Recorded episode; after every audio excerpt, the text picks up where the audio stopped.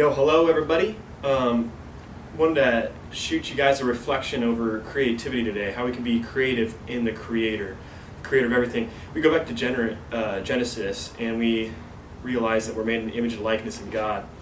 And we look at God Himself. I mean, we're like more than any other creature. We're like God. And we look what He did. I mean, He made the universe, everything. He made the stars, the lakes, the trees, the birds, like all these beautiful things. And I, I find a lot of peace uh, just walking around nature, um, just being with God and nature. And it's just beautiful to see how everything interacts, the way He made everything on this planet, where it is, how everything interacts and connects to each other in order for us to be able to live this life and the way we do. And the detail that's put into it, into our own bodies, to allow our bodies to function the way it is. Um, and it's just beautiful. It's like a it's like a song, and he wants to part he wants us to participate in that creativity to bring justice and mercy and love into the world.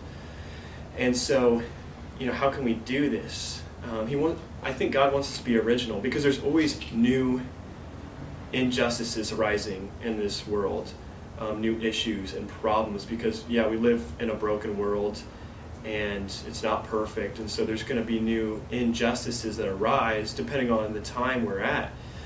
And if things aren't working, you know, we got to be original, come up with ideas, new ideas that haven't been done before. I mean, that's what originality is, is doing something nobody's done before.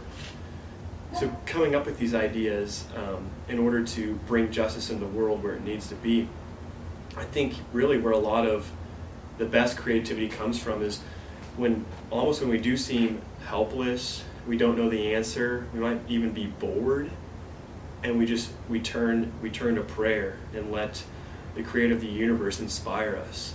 Like Jesus, I'm sure like surely you know what the best resolution, the best uh, conclusion would be in this this scenario. How can I partake in that? How can you? How can I allow you to use me as my instrument? We're, we want we want to be His instruments, um, and then just seeing how He inspires you thinking outside the box. I think a, a good tip for this, thinking outside the box, is detaching ourselves from this world. Society tells us there's a certain way to do things. Here's a step-by-step process. You'll be all right. You know, here's how you get a degree. You go get a job. Here's how you invest. This is, you know, this is what you do, and you'll be all right. But we're not called to be all right. We're not called for this world we are called to be in heaven forever. We're called to make, make a difference here, bring others with us to heaven, which is the place we are made for, for eternity. And so, breaking those limits, the world will place limits, give us a closed mindset. We need to think supernatural. We need to rely on the supernatural grace of the Holy Spirit to inspire us and, and, and um, you know, provoke our creativity to be put into play. Uh, and that starts with prayer, just like anything else, and detaching ourselves from this world, attaching ourselves completely to Christ, attaching ourselves to, to the one, the one person we need. And, you know, he, within this, he, he gave us all specific gifts. Like everybody has different gifts, everybody's made in a unique way, everybody's called to, to bring goodness into the world in a specific way. So just asking Jesus, what are these gifts I have and how can I use them? And what are the gifts you still want to give me? And how can I open my heart to receive those? Um, and just more, more practically, I think you know, it's good to have an ordered life in order to uh, to be efficient with our time. You know, it's very important to leave flexibility to just allow the Holy Spirit, His promptings to guide us to maybe just do something on the spot. Absolutely, we need to be spontaneous, um, but also, you know, to have some order and in our in our lives and our schedule. Um, and so, one the way I kind of do this, I divide it. It might help you guys. I don't know. I'll just throw it out there but I kind of divide my priorities into four main things soul, heart, mind, and body. So we start with soul. Everything springs forth from our interior life. That's where we need to start. So first and foremost, scheduling out when am I when am I going to pray, uh, preferably in the morning. Uh, when am I going to read scripture? When am I going to go to mass? When I'm going to pray with others, um, and allowing that to be the center of our life. Jesus being the center of our life, and then heart. Like what are we passionate about? You know, I like I liked acting and painting and, and hunting and fishing, just things that bring us joy. God wants to enjoy this life.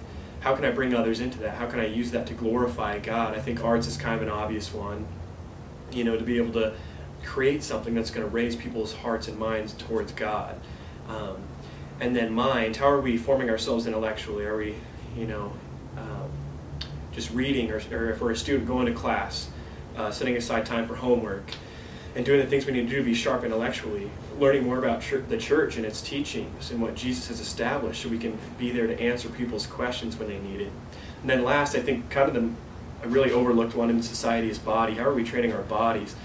You know, our bodies are temples. The Holy Spirit is dwelling within us. Are we treating them with respect? Are, are we staying healthy, working out, running, um, eating, eating healthy, and treating just treating our bodies with respect, um, and and you know having a good place for the for the Holy Spirit to dwell in um, in that way. So yeah, just kind of going down that list and scheduling out your day. How am I going to grow in all four of these aspects today, tomorrow, and every single day, and, and, and stick to this commitment in order to to grow closer to God and, and be stronger each and every day. So that's my little tidbit. Just go go forth and navigate the deep waters with the King of the universe. It's a beautiful thing we're called into. So thanks, guys. God bless.